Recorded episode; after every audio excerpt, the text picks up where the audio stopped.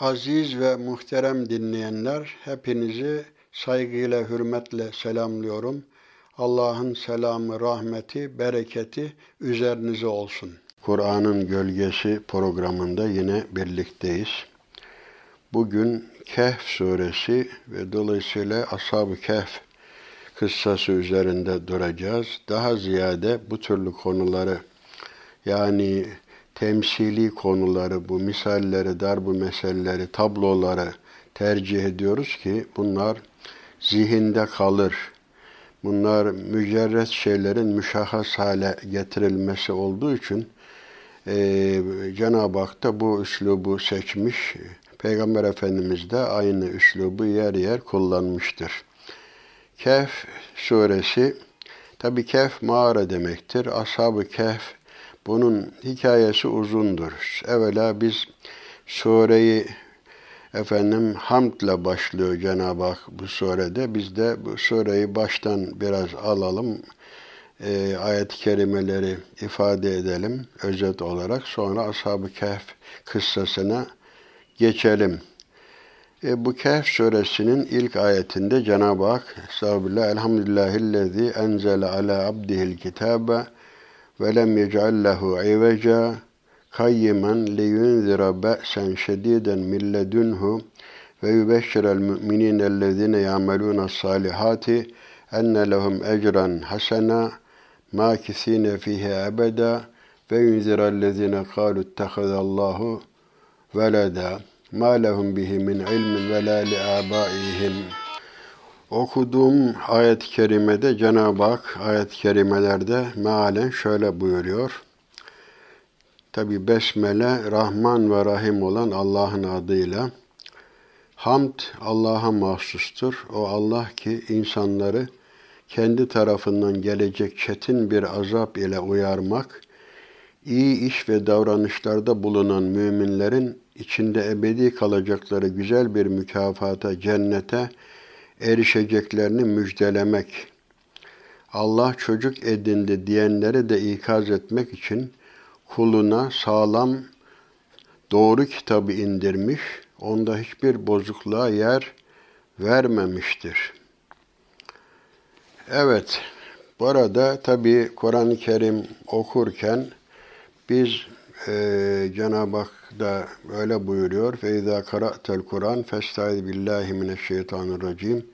Kur'an okuduğunuz zaman kovulmuş şeytanın şerrinden Allah'a sığın.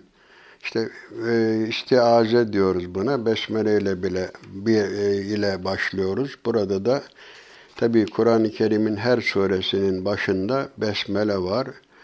Bu ee, Kur'an'da biliyorsunuz ayet sayısı hakkında ihtilaf var. İşte 6666 o toptan bir ifade. İşte bu besmeleler mesela 114 surenin başındaki her besmeleyi bir ayet mi sayacağız? Yoksa Neml suresinde innehu min Süleyman ve innehu bismillahirrahmanirrahim sadece onu ayet sayıp diğerlerini sureleri birbirinden ayırmak için konmuş e, olduğunu mu? Bu konuda bu tartışmalara gerek yok. Besmele ile başlıyoruz. Cenab-ı Hak burada e, hamd Allah'a mahsustur. Hamd Es-sena'u bil cemil, övgü demektir. Şükürden daha umumidir. Şükür nimet karşılığıdır. Bir insan bir insana iyilik yaparsa teşekkür edilir. Hamd ise övgüdür. Yani bir insanın taşıdığı üstün özelliklerden dolayı onu met etmektir. Ee, bu hamd Allah'a mahsustur. Bütün övgüler Allah'a mahsustur ki o Allah e, insanları kendi tarafından gelecek çetin bir azap ile uyarmak, iyi iş ve davranışlarda bulunan müminlerin içinde ebedi kalacakları güzel bir mükafata, cennete erişeceklerini müjdelemek, Allah evlat edindi diyenleri yani İsa Allah'ın oğlu diyenleri de ikaz etmek için kuluna, burada kuldan maksat Hazreti Peygamber aleyhissalatü vesselam'dır. Sağlam ve doğru kitabı indirmiş. Evet bu Kur'an-ı Kerim'de velem yec'allehu ivecen onda herhangi bir eğrilik yoktur. E, kitab-ı mübindir. Kitap denince zaten Kur'an akla gelir. E, kitapsız adam dendiği zaman adamın evi kitap bile dolu olsa Kur'an-ı Kerim'e inanmıyorsa ona kitapsız denir. Demek kitap denince akla gelen Kur'an-ı Kerim'dir. Bu Kur'an-ı Kerim'de herhangi bir eğrilik yoktur. İnsanları inne hazel Kur'an yehdi lilletihi akvem.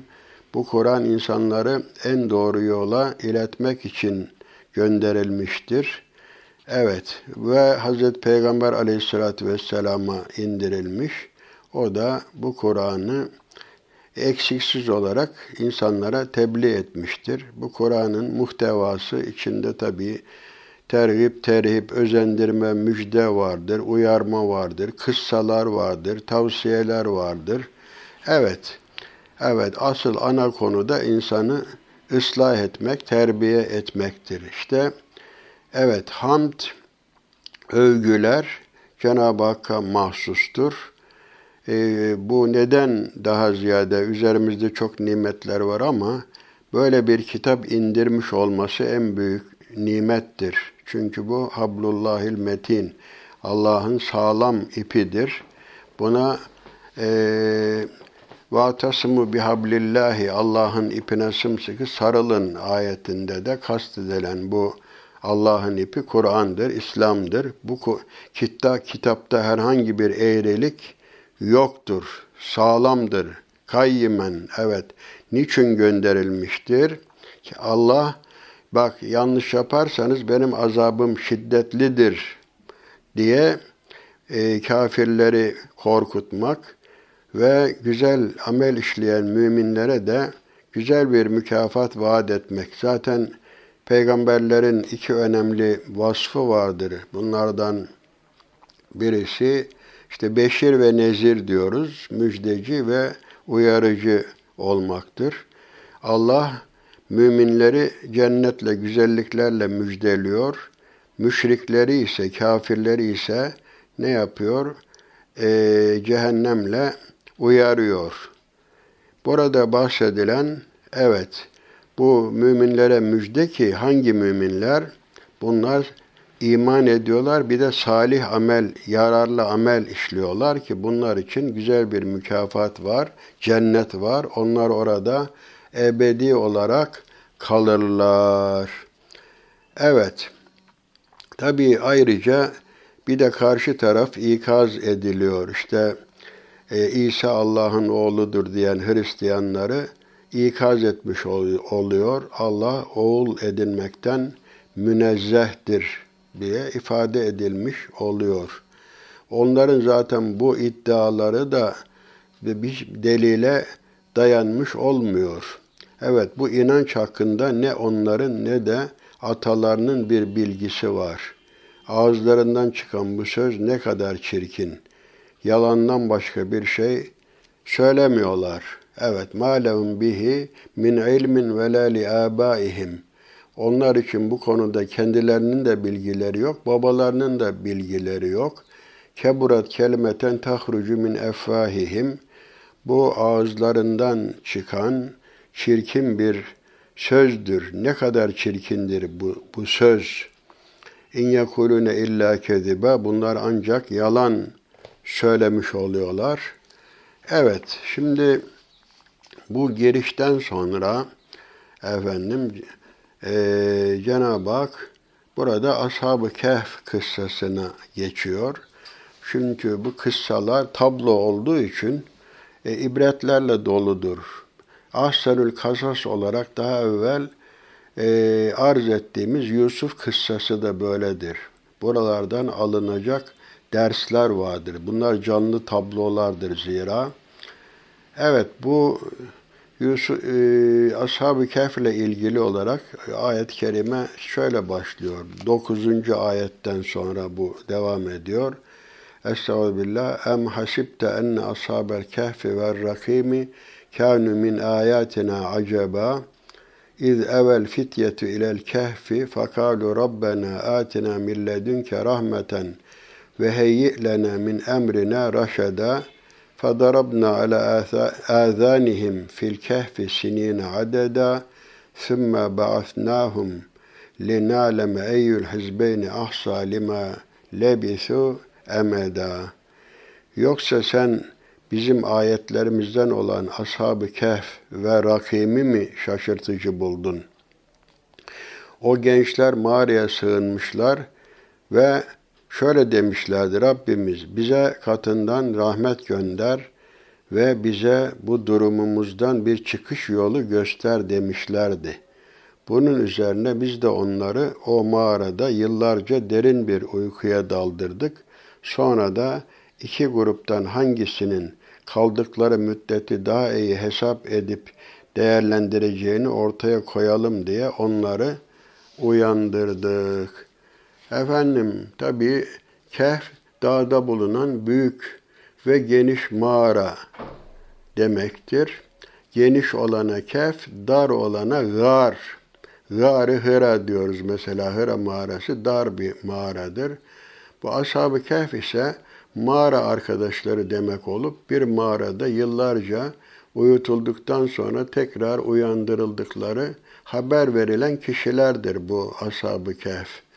Evet, Rakim, Ashab-ül Kehfi ve Rakim bunun ne olduğu konusunda farklı görüşler yer almaktadır. Sözlükte Rakim yazılı belge, kitabe anlamına geldiği için Ashab-ı Kehf'in adlarının veya maceralarının yazılıp mağaranın kapısına yerleştirilmiş bulunan bir kitabe, taş veya medeni levhadır diyenler de olmuştur.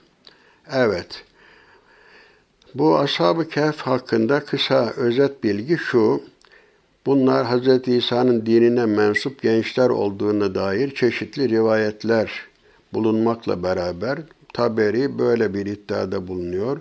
Kur'an-ı Kerim bu konuda açıklama yapmamış ancak ibret alınması için bazı yönleriyle tasvir etmiştir bu olay. kısaca şöyledir. Putperest bir kavmin içinde Allah'ın varlığına ve birliğine inanan birkaç genç bu inançlarını dile getirip putperestliğe karşı çıkmış, onların zulüm ve baskılarından korunmak için bir mağaraya sığınmışlar yanlarındaki köpekleriyle birlikte mağarada derin bir uykuya dalan bu gençler 309 e, yıl sonra uyandırılmışlar. Burada bir gün veya daha kısa bir süre uyuduklarını sanan gençler içlerinden birini yiyecek almak üzere şehre gönderdiklerinde onların durumunu öğrenen insanlar Allah'ın vaadinin hak olduğuna ve kıyametin mutlak geleceğine inanmışlardır. Çünkü burada 309 sene uyumuş olmak öldükten sonra dirilmenin mümkün olduğunu onlara canlı bir şekilde göstermek de gaye budur. Kıssanın ana hatları bu olup e, bunun daha e, detayları e, ayetlerin devamında ifade edilecektir. Evet, Kur'an-ı Kerim olayın nerede ve ne zaman meydana geldiğine dair bilgi vermediği gibi bu gençlerin sayıları hakkındaki iddialara da racman bil gayb, karanlığa taş atma, yani bir bilgiye dayanmadan gelişi güzel yapılan bir tahmin olarak nitelemekte ve bunu ancak Allah'ın bilebileceğini haber vermektedir. Evet, ölümden sonra dirilişin bir misali olmak üzere uzun süre uyuyup da e, yeniden uyanma hadisesi İslam'ın dışındaki diğer bazı dinlerde de mevcuttur. İşte bu Hint kutsal kitaplarında var. İşte bu e, Efes mesela Hristiyanlar Efes'in yedi uyuyanları adıyla Set Dorm Fransızcası bunlar geçiyor. E tabi kaynak aynıdır. Peygamberler aynı gerçekleri ifade eder. Ee, burada yani dinleri uğruna bu gençlerin hatta kralın sarayında bulundukları, kral putperest olduğu için onları dininden döndürmeye zorladıkları, onlar da efendim sarayı terk edip inançları uğruna mağaraya sığındıkları ifade ediliyor. Yani bu bir nevi hicret olayıdır. Ashab-ı kiram da biliyorsunuz dinleri uğruna bu gençler gibi Mekke'deki imkanlarını bıraktılar. Evlerini, barklarını, mülklerini bıraktılar. Habeşistan'a hicret ettiler.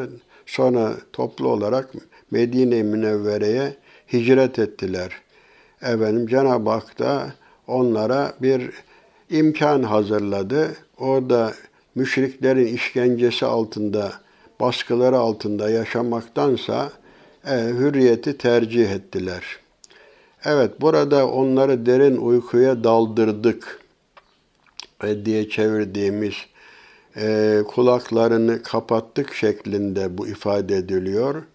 Bu uyuyan gençlerin anılan süre içinde uyanmamaları için işitme duygularının da çalışmaz hale geldiğini ifade eder. Tabii eğer bir insan kulağa e, işte tıkanmazsa e, ses duyar, uyuyamaz. Evet, burada tabii bu iki yani burada tartışıyor ne kadar kaldı iki grup biz bu kimlerdir bu ta kendi aralarında mı tartışıyorlar yoksa bu başkaları mı bu konuyu tartışıyor o detaya burada girmek istemiyoruz. Evet.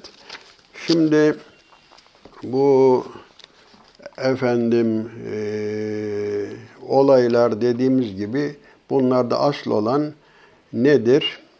E, ibret almaktır. Gerçi bunlarda da evvela en büyük ibret bakın bu ideal bir gençlik. Bu gençlik fevkalade önemlidir. Burada fitye iz evvel fityetü fetanın çoğuludur bu. Efendime söyleyeyim iz evvel fityetü ilel kehfi. Bunlar sığındılar. Bu gençler efendim fütüvvet dediğimiz biz bizce de bizde de işte bu izciler lonca teşkilatı, ahi teşkilatı bunlar da gençlerden meydana geliyordu. Bu gençlik fevkalade önemlidir. Bakın o yaşlarında arzularının, şehvetlerinin böyle canlı olduğu, kanlarının kaynadığı bir dönemde üstelik saray hayatı yaşarken inançları uğrunda efendim böyle sarayı terk etmişler, mağarayı tercih etmişler. Bu imanın gücüdür. Yani öyle sarayı terk edip de böyle macerayı göze almak, mağarayı tercih etmek kolay bir olay değildir. Bu imanın gücüdür. Ve o gençler de ne yapıyorlar? Bu işi göze alırken Cenab-ı Hak'tan işte bir güç diliyorlar. Tabi ona sığınmadan zaten böyle bir güce kavuşmak mümkün değildir. Fakalu Rabbena atina min ledünke rahmeten ve heyyi min emrina raşeda. Evet. Rabbimiz bize katından rahmet gönder. Efendim bize moral ver. E, ve bize bu durumumuzdan bir çıkış yolu göster. Biz bilemeyiz. Sen doğru yolu gösteren sensin. Efendim o ayet-i kerimede zaten men yettakillah yec'al lehu mahrecen min haythu la yahtesib. Kim Allah'a karşı saygı gösterirse Allah ummadığı bir çıkış bir yol gösterir ona diye başka ayet-i kerimelerde ifade ediliyor. İşte orada yıllarca derin uykuya daldılar. Ee, ondan sonra da uyandıklarında biz ne kadar kaldık filan diye ta- tartıştılar.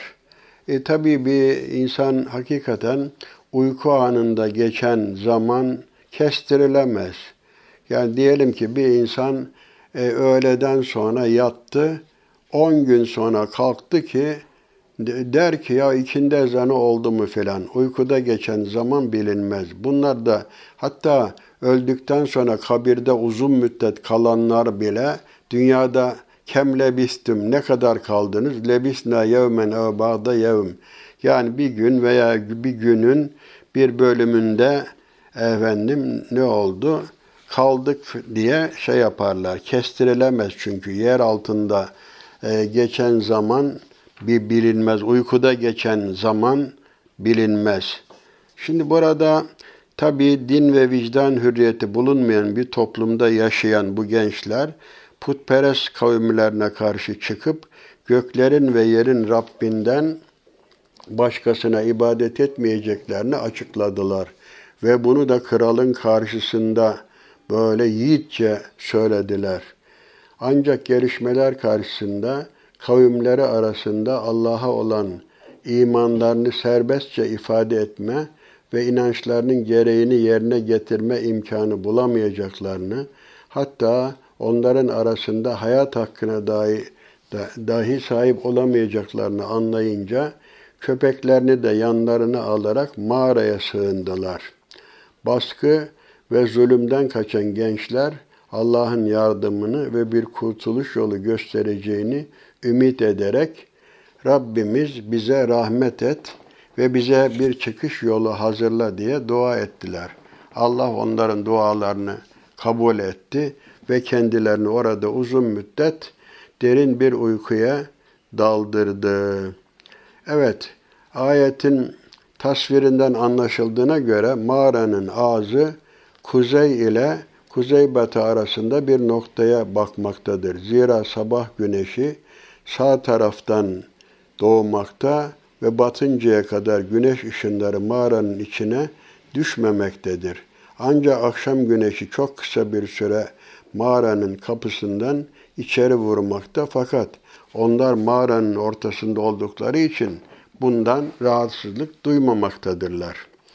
Evet, yerleşim alanlarından uzak bir yerde, karanlık bir mağarada birkaç genç insan derin bir uykuya dalmışlar. Fakat uyanık gibi görünmektedirler. Köpekleri de mağaranın girişinde ön ayaklarını uzatıp yatmakta ve sanki onları korumaktadır. Bunun köpek, arslan vesaire olduğunu söyleyenler de vardır. Belki de köpeği kendilerini vahşi hayvanlara karşı koruması için yanlarına almış olabilirler. Saç ve sakallarının uzaması gibi bazı fiziksel değişiklikler dışarıdan bakanları korkutacak bir manzara oluşturmuş.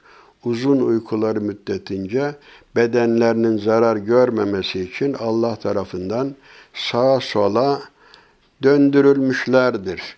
Tabi bu Ashab-ı Kehf olayında işte bu mağaranın nerede olduğu e, tartışma konusudur. Kıssanın nerede geçtiğine dair Kur'an-ı Kerim'de herhangi bir işaret olmamakla birlikte dünyanın çeşitli yerlerinde mesela İspanya'da, Cezayir, Mısır, Ürdün, Suriye, Afganistan, Türkistan'da Ashab-ı Kahf'e ait olduğu yerler olduğu iddia ediliyor. Mağaralar var.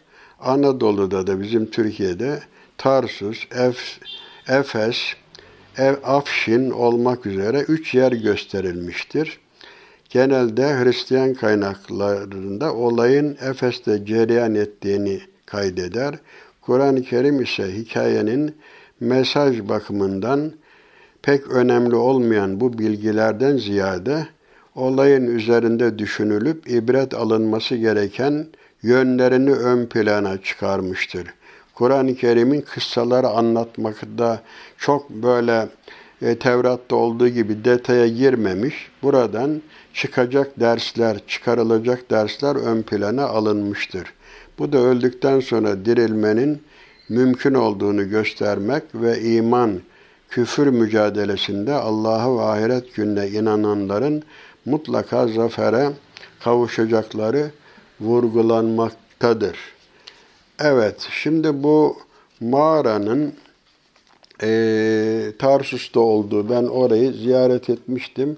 Ürdün'e de gitmiştim. Bu Amman'da onlar buna kuvvetle inanıyorlar. Bizi oraya da efendim gezdirmişlerdi.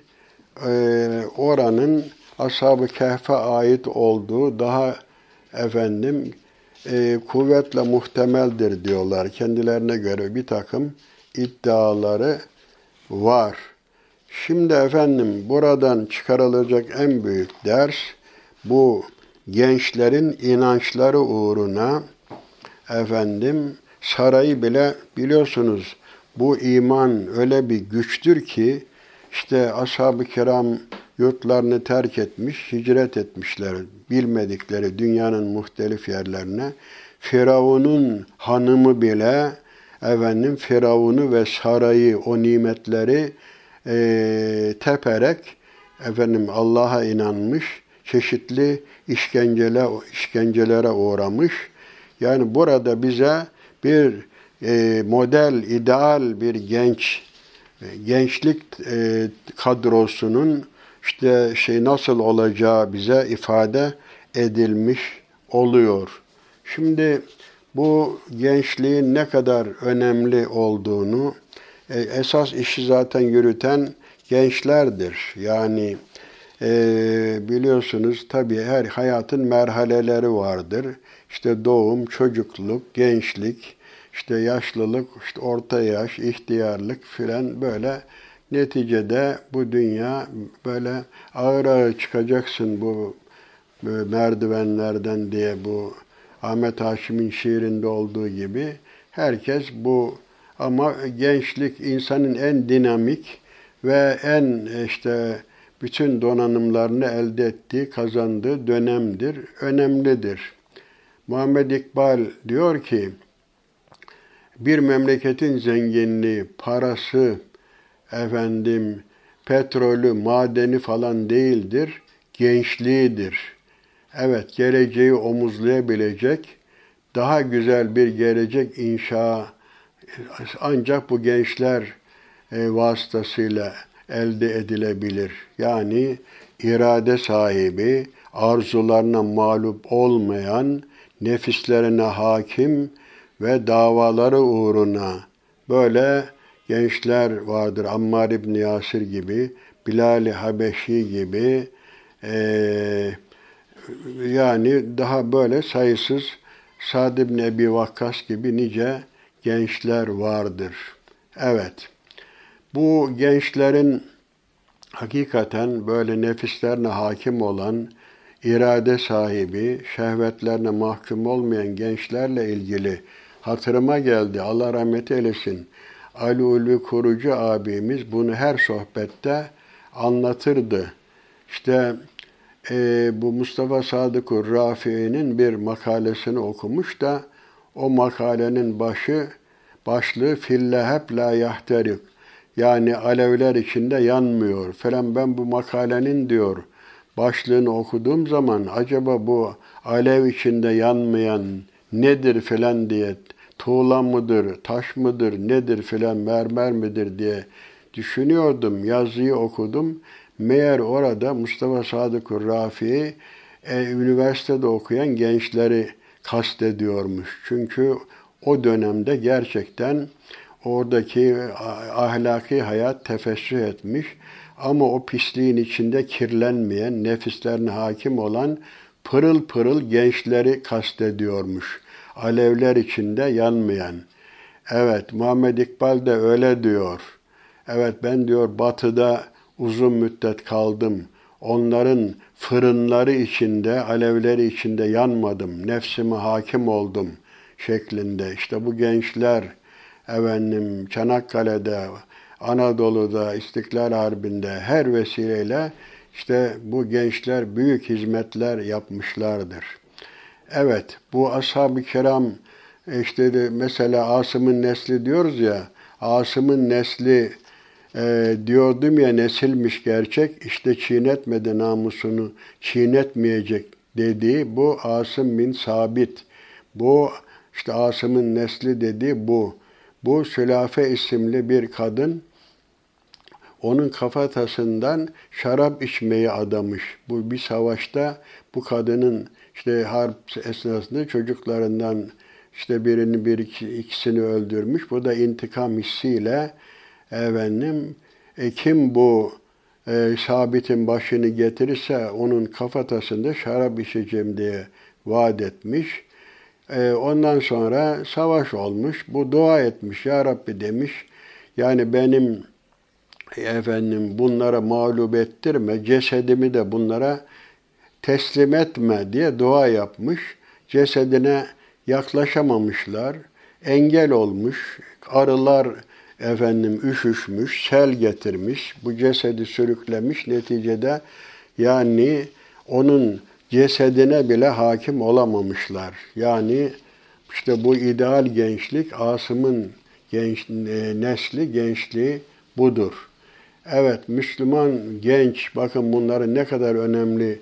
Bir hadis-i şerifte sebatun yuzilluhumullahu yevme la zille illa zilluhu yuzilluhumullahu fi zilli fi zillihi yevme la zille illa zilluhu yani e, arş alanın gölgesinde gölgelendirilecek yedi sınıftan birisi de nedir?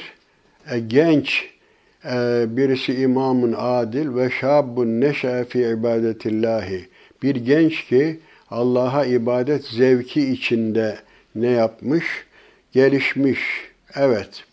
Zaten tabii e, gençlikte yapılan fedakarlıklar ve ibadetler ihtiyarlıkta yapılanlardan daha önemlidir. Zaten ihtiyarların artık arzuları azalmıştır, şehvetleri azalmıştır. Bazı kötülükler yapmak isteseler bile yapamazlar. Ama arzularının böyle doruk noktada olduğu, arzularının kabardığı bir dönemde e, hele bir yangın ortamında, ahlaksız bir ortamda kendilerini koruyabilmek, idealist davaları uğrunda her şeyi göze alabilen gençler, işte ashab-ı kehf bunlara örnektir. Efendim, bunlar ne yapıyorlar? Mağaraya sığınıyorlar. Rablerine teslim oluyorlar. Ondan rahmet istiyorlar. Yol göstermesini istiyorlar. Onlar innehum kanu fityetun amenu bi rabbihim. Onlar Rablerine iman etmişler gerçek manada. Biz de onların hidayetlerini arttırmışız, sebat vermişiz. Evet, onlar ne yapıyorlar? Dua ediyorlar. Yani e, ne nasıl dua ediyorlar? E, diyorlar ki işte e, Rabbena Rabbuna Rabbus semavati vel ard. Hani bizim Rabbimiz göklerin ve yerin Rabbidir. Biz ondan başkasına ibadet etmeyiz. Eğer eğer başka türlü e, davranırsak o zaman yanlış iş yapmış oluruz diye ifade ediliyor. Yani Allah'a sığınıyorlar ve kuvvetli iman sahibi olmasalar zaten böyle bir macerayı göze alamazlardı. Demek ki iman en büyük güçtür. Evet. Musab bin Umeyr mesela bu hatırıma geldi bu gençler. O da böyle ashab-ı gibi yiğit gençlerden birisiydi. Mekke'de zengin bir ailenin çocuğuydu. Parası pulu vardı. Öyle ipekten kumaşlar, elbiseler, yakışıklı gençti. Fakat inancı uğruna ne yaptı? Medine-i Münevvere'ye hicret etti.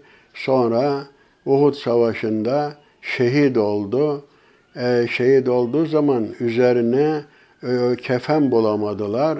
Üzerindeki elbise vücudunun ancak yarısını örtüyordu. Diğer kalanını da izhir denen otlarla Hazreti Peygamber onun o Mekke'deki o zengin halini düşündü ve bir de imanı uğruna bu fedakarlığını düşündü ve gözyaşı döktü.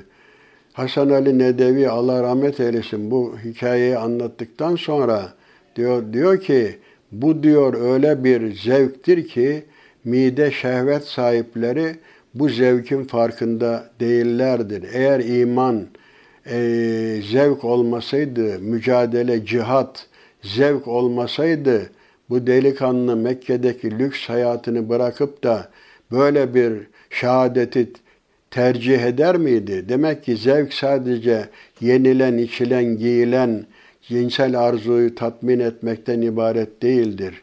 Davadır, aşktır. Allah yolunda heyecan duymak en büyük zevktir. Bu gençlere dair yani bakın işte hani ne diye oyunda oynaştasın sen Fatih'in İstanbul'u fethettiği yaştasın demiş ya Fatih Sultan da 21 yaşında bir gençti. 27 e, galiba 17 mi 17 devleti fethetmiş.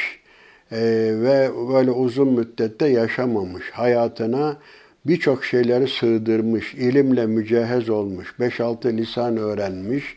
efendim o yaşta bütün teklifleri reddetmiş. Hazreti Peygamber'e işte müjdesine nail olmuş. Bak biz onu rahmetle yad ediyoruz. Genç. İşte Musab bin Umeyr 17 yaşında hicret etmiş. Bu Uhud'da şehit olan bu zat. Musab bin Umeyr. Hazreti Ali o da genç. 10 yaşında Müslüman olmuş. Hatta şöyle e, demiş Resulullah peki demiş e, babana sordun mu? Ebu Talib'e sordun mu? E, Müslüman olacağına dair izin aldın mı? Bakın bu gencin 10 yaşındaki bir gencin zekasına ve aşkına bakın ki ben dünyaya gelip gelmeyeceğimi bana mı sordu babam? Yani sen dünyaya gelmek istiyor musun, istemiyor musun? Ben niye beni yaratan Allah'a inanıp inanmamayı ona soracakmışım diye böyle bir cevap vermiş. Cafer bin Ebi Talip o da 17 yaşında. Necaşi'nin huzurunda İslam'ı müthiş bir şekilde savunmuş. Hakikaten onun oradaki hitabesi İslam'ın özünü teşkil ediyor. Yani bir hutbe olarak o her zaman okunabilir. İslam'ın özü, özeti anlatılıyor. Mesela bu gençlerden yine Üsame bin Zeyd Hazretleri 20 yaşında ordu komutanı olmuş. Bu Zeyd bin Harise'nin oğlu bu azatlı bir köleydi. Resulullah Efendimiz bakın insanlar arasında ayrım gözetmemiş. Hür köle farkı insanlar tarağın dişleri gibi eşittir buyurmuş ve 20 yaşında onu ordu komutanı tayin etmiştir. Mesela bu gençlerden Attab bin Esip, Esid 20 yaşında Mekke valisi olmuş. İşte dediğimiz gibi Fatih Mehmet 21 yaşında İstanbul'u fethetmiş. 17 ülke fethetmiş. 27 sefer tertiplemiştir hayatında. 27 sefer. Alparslan'ı düşünün. 33 sene yaşamış Alparslan. Büyük İskender 33 yaşında, Arşimet 25 yaşında. Yani bizim büyük alimlerimiz mesela İmam Nevevi 45 yaşında, Gazali 55 sene yaşamış. Evet, bu gençler evet Necip Fazıl merhumun dediği gibi kim var dendiği zaman sağına soluna bakmadan ben varım diyebilen efendim hesabi değil hasbi olan evet büyük efendim bu o gençler sayesinde bu dava yücelmiştir. İşte biz de bu gençleri böyle ashab-ı kehf gibi, bu Musab bin Umeyr gibi, Ammar İbni Yasir Bilal Habeşi gibi, Fatih Muhammed Han Hazretleri gibi donanımlı, güçlü yetiştireceğiz ki gelecek işte bu ülkemizi ve manevi değerlerimizi onlara emanet edeceğiz. Onun için bu Ashab-ı Kehf kıssasından alınabilecek en büyük ders bu gençliğin, bu gençlerin fedakarlığıdır. İşte böyle Allah'a sığınan, Allah'a güvenen, davası uğruna her şeyi, canları dahil her şeyi terk etmeyi göze alabilen nesiller yetiştirmek en önemli görevdir. Zaten ma nahale validun veledehu ahsene min edebin hasen. Hiçbir anne baba çocuğuna güzel bir eğitim ve terbiyeden başka bir şey bırakmamıştır. En büyük miras eğitimdir. Ama ne yazık ki biz bugün böyle idealist gençleri pek fazla göremiyoruz. Evet, bunlar meselesiz, idealsiz, eyyamcı, popçu, topçu, seks, alkol, hedonist, deist bir takım böyle meselesiz gençler. Yani sanki biz ben kendimi bakıyorum, şimdiki gençlere bakıyorum sanki biz ayrı dünyanın insanları gibi olmuşuz. Yani biz ashab-ı kehf mağarada yaşamışız gibi. Efendim biri de Allah selamet versin. Ee, bizim Sezai Karakoç'un bu konuyla ilgili bir tespiti var. Şimdi bu ashab-ı kehf diyor. Bunlar bulunduğu toplumdan 300 sene daha ilerideydi. Uyuyarak onların kendi konumuna, gelmelerini bekledi. Yani bunlar idealist insanlardı. Evet. Ve büyükleri sevmek, küçükleri e, büyükleri saymak, küçükleri sevmek falan diye çok yeminler ettirdik biz çocuklara e, ilkokullarda filan ama sonradan maalesef öyle bir rüzgar esti. Eskiyi unut, yeni yolu tut filan gibi böyle saygıyı, e, terbiyeyi maalesef böyle unutan, kendini düşünen, hedonist, zevkçi, hazcı, hızcı gençler kaldı ki yarınki Türkiye bunlara emanet edilemez. Ashab-ı Kehf gibi idealist, dava adamı gençler yetiştirmek en önemli efendim işte bu bu ideal gençlerden birisi olarak biz Musab İbni Umayr'i işte bir de Üsame bin Zeyd'i misal vermiştik. Ee, bu Hibbu Resulullah Hazreti Peygamber'in o en sevdiği gençlerden birisiydi. Ee, Zeyd bin Harise biliyorsunuz bir köleydi. Sonra bu Üsame onun oğluydu. Resulullah bunu çok severdi. Hatta bunu bazıları bazı meselelerde e, böyle aracı torpil kullanmak isterlerdi bu Resulullah bunun hatırını kırmaz filan diye. Hatta Fatıma isimli bir Huzeymeli bir, bir kabilenin bir kadın hırsızlık yapmış da buna ceza verilmemesi için Üsame'yi araya koymuşlardı. Resulullah onu çok sevmesine rağmen sen Allah'ın hükmünü uygulamamam, uygulamamam için aracılık mı yapıyorsun diye onu azarlamış. Bakın bu ideal, idealist genç Uhud savaşına çıkmak istemiş. Küçük olduğu için kendisine izin verilmemişti. Fakat Hendek Savaşı'na katılmış. O zaman da boyu yetişmiyormuş ama savaşa katılmak arzusuyla parmaklarının ayak parmakları üzerine yükselmiş. Ya Resulallah ben de bak büyüdüm ben savaşırım. Şimdi e, bazı gençler savaşa katılmamak için bahane uyduruyorlar. Bunlar da savaşa katılmak için boylarını efendim uzun göstermek için. Tabi bu bir iman meselesidir. Bu e, Üsame 18 yaşında Mute Savaşı'na katılmış. Huneyn Savaşı'nda Resulullah'ın yanından ayrılmamış. Hicri 11. yılda Hazreti Peygamber Suriye'ye gönderilmek üzere ordu hazırlamıştı. Üsame'yi komutan tayin etti. Yani bakın daha genç yaşta e, Üsame'yi komutan tayin etmiş ve ordu hazırlamış. E, Ebu Bekir ve Ömer'i de emrine vermişti. Yani gençlere verdiği önemi görüyorsunuz. Hazreti Ebu Bekir ve Hazreti Ömer'i de o er olarak Üsame'nin emrine vermişti. Dedikodular oldu. Yani işte böyle bir kişinin emrine Ömer Ebu Bekir verilir mi? Zaten bir azat edilmiş bir kölenin oğludur filan diye dedikodular olmuş. Ee, halbuki mescitte Resulullah onu ve babasını met etmiş. Evet.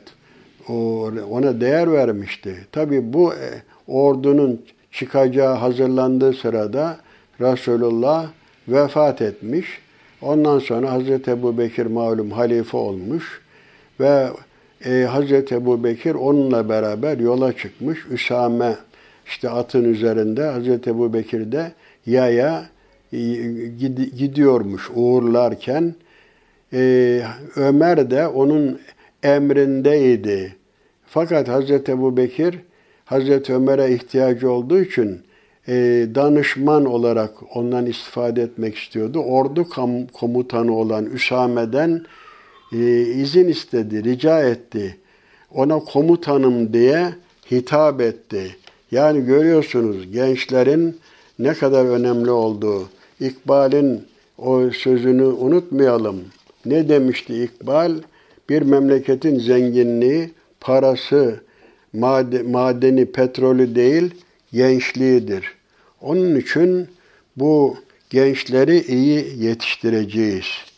Evet bu izi uzun hikaye işte bu gençlerin e, direnmeleri, sonra kalkmaları, sonra biliyorsunuz bunlar üzerine de bir şey yapılmıştı. Uyandıktan sonra e, bir mescit yapılmış.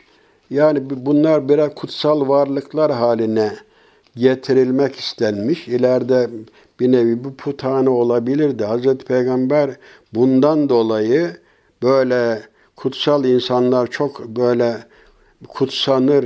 İşte Hazreti İsa'yı da evvela e, insan biliniyordu, peygamber biliniyordu. Sonra işte mucizeler görülünce işte Allah Allah'ın oğlu filan demeye kalktılar. Bu türlü yanlışlıklardan efendim uzak e, durmalarını tavsiye etti. Peygamber Efendimiz iyi biriniz ki sizden önceki ümmetler peygamberlerinin ve iyi kimselerin kabirlerini mescit edinmişlerdi. Sakın siz kabirleri mescit edinmeyin. Bunu size yasaklıyorum. Yani evet bu gençleri biz hayırla yad ediyoruz, kahramanlıklarını dile getiriyoruz ama onların asıl mükafatları Allah katındadır. Evet bu bir mucizedir.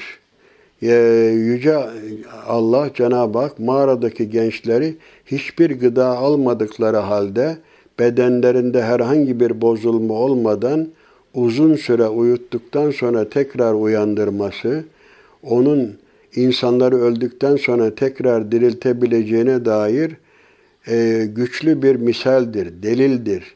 Uyandıktan sonra gençler uykuda geçirdikleri süre hakkında birbirleriyle tartışmışlar. Geçen süreyi ve dünyada meydana gelen değişiklikleri bilmedikleri için inkarcıların kendileri hakkında tehditlerinin devam ettiğini sanmışlardı. Tabi uyanınca daha işte hani dediğim gibi uykuda geçen zaman kestirilemez. 300 sene uyuduklarının farkında değil. Bir kuşluk vakti filan zannetmişler. Bu sebeple yiyecek almak üzere şehre gönderdikleri arkadaşlarını dikkatli olma hususunda uyarmışlar. Yo da Kral Dikyanos zamanında para varmış yanlarında. Bu parayla pazara çıkmış e, gençler. Ancak e, gencin asırlar öncesine ait kıyafeti, elindeki para ve konuşmasındaki farklılık onu ele vermiş. Rivayetlerde de anlatıldığına göre şehre gönderilen genç elindeki parayı harcamak isteyince şehir halkı paranın üzerinde Kral Dikyanos'un resmini görmüş ve adamın bir hazine bulunduğunu sanarak kendisini devrin hükümdarına götürmüşlerdi. Ancak aradan uzun zaman geçmiş ve Hristiyanlık yayılmıştı. Yani onlar mağaraya sığınmadan evvel o Dikyanus putperest bir adamdı. Onları puta tapmaya zorlamışlardı. Bunlar 300 sene sonra uyandırıldıktan sonra yine o putperestliğin devam ettiğini zannediyorlardı. İşte o tabi 300 sene sonraki hükümdar, mevcut hükümdar tevhid inancına sahip bir Hristiyandı o zaman. Genç adam başlarından geçeni krala anlattı. Birlikte mağaraya gittiler ve gencin anlattıklarının doğru olduğunu gördüler. Evet, yeniden dirilmenin mümkün olduğunu ispatlayan bu olağanüstü gelişmelerin ardından Yüce Allah bu gençleri ya aynı zamanda vefat ettirdi veya her biri bir süre yaşadıktan sonra ecelleri geldikçe öldüler. Bunu tam olarak bilmiyoruz. Aynı mağaraya defnedildiler. İnsanlar mağarayı buldukları ve bu gençlerle ilgili hikaye dillere, dillerde dolaştığı için Ashab-ı Kehf'in mağarada kaldıkları süreyi ve oradaki durumlarını aralarında tartışıyorlardı.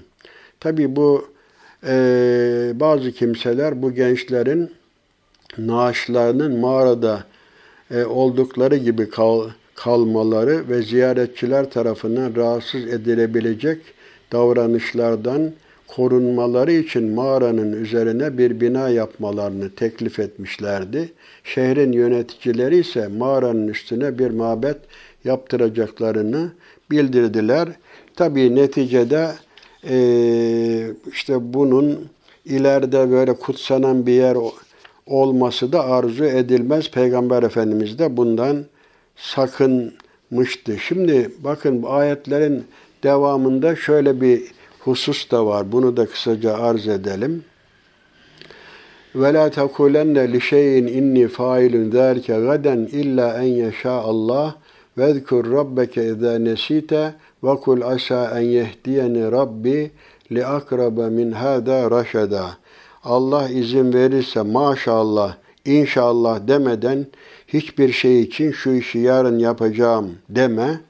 Unuttuğun takdirde Rabbini an ve umarım Rabbim bana doğru yolu, daha yakın yolu gösterir de. Şimdi bunun da iniş sebebi olarak Ashab-ı Kehf dedik ya, Peygamber Efendimiz'e bazı sorular sorulmuş. İşte bunlardan birisi de Ashab-ı Kehf kıssasıdır. E, bunlar kimdir, nasıldır, ne olmuştur, ne zaman olmuştur filan diye sorduklarında e, Hazreti Peygamber Allah izin verirse inşallah demeden yarın size cevap vereceğim demiş. Bu sebeple bir süre vahiy kesilmiş.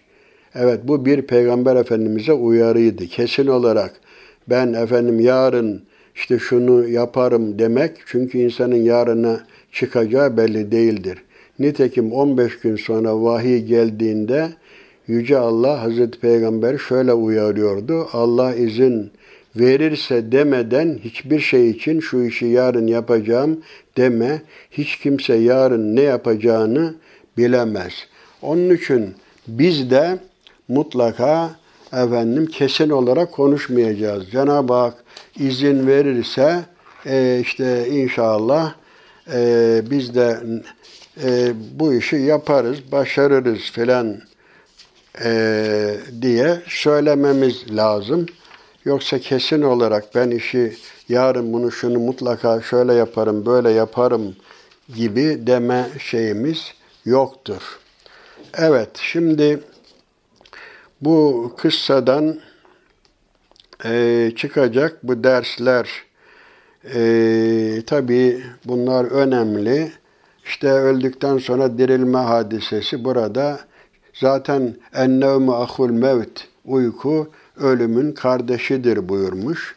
Neticede bu bir diriliş burada açıkça ifade ediliyor. En önemlisi de efendim idealist gençler sarayda oldukları halde, imkanlar içinde oldukları halde ne yapıyorlar? Davaları, inançları uğruna her şeylerini sarayı terk ediyorlar. İşte Firavun'un hanımı da Ya Rabbi bana cennette bir köşk yap dedi. Ben bu Firavun'un köşkünde durmak istemiyorum. Gençler de böyle imansız, putperest olarak sarayda yaşayacaklarına mümin olarak mağarada yaşamayı tercih etmişler. İşte bu bunlar idealist gençleri temsil ediyor. İşte ashab-ı kiram, işte bu din de İslam da böyle bu dava aşkına her şeyi feda edebilen gençlerin omzunda e, yükselmiştir. Gelecek de böyle gençlere bağlıdır. Cenab-ı Hak e, bu türlü gençlere sahip olanlardan eylesin cümlemizi diyor. Hepinizi Allah'a emanet ediyorum.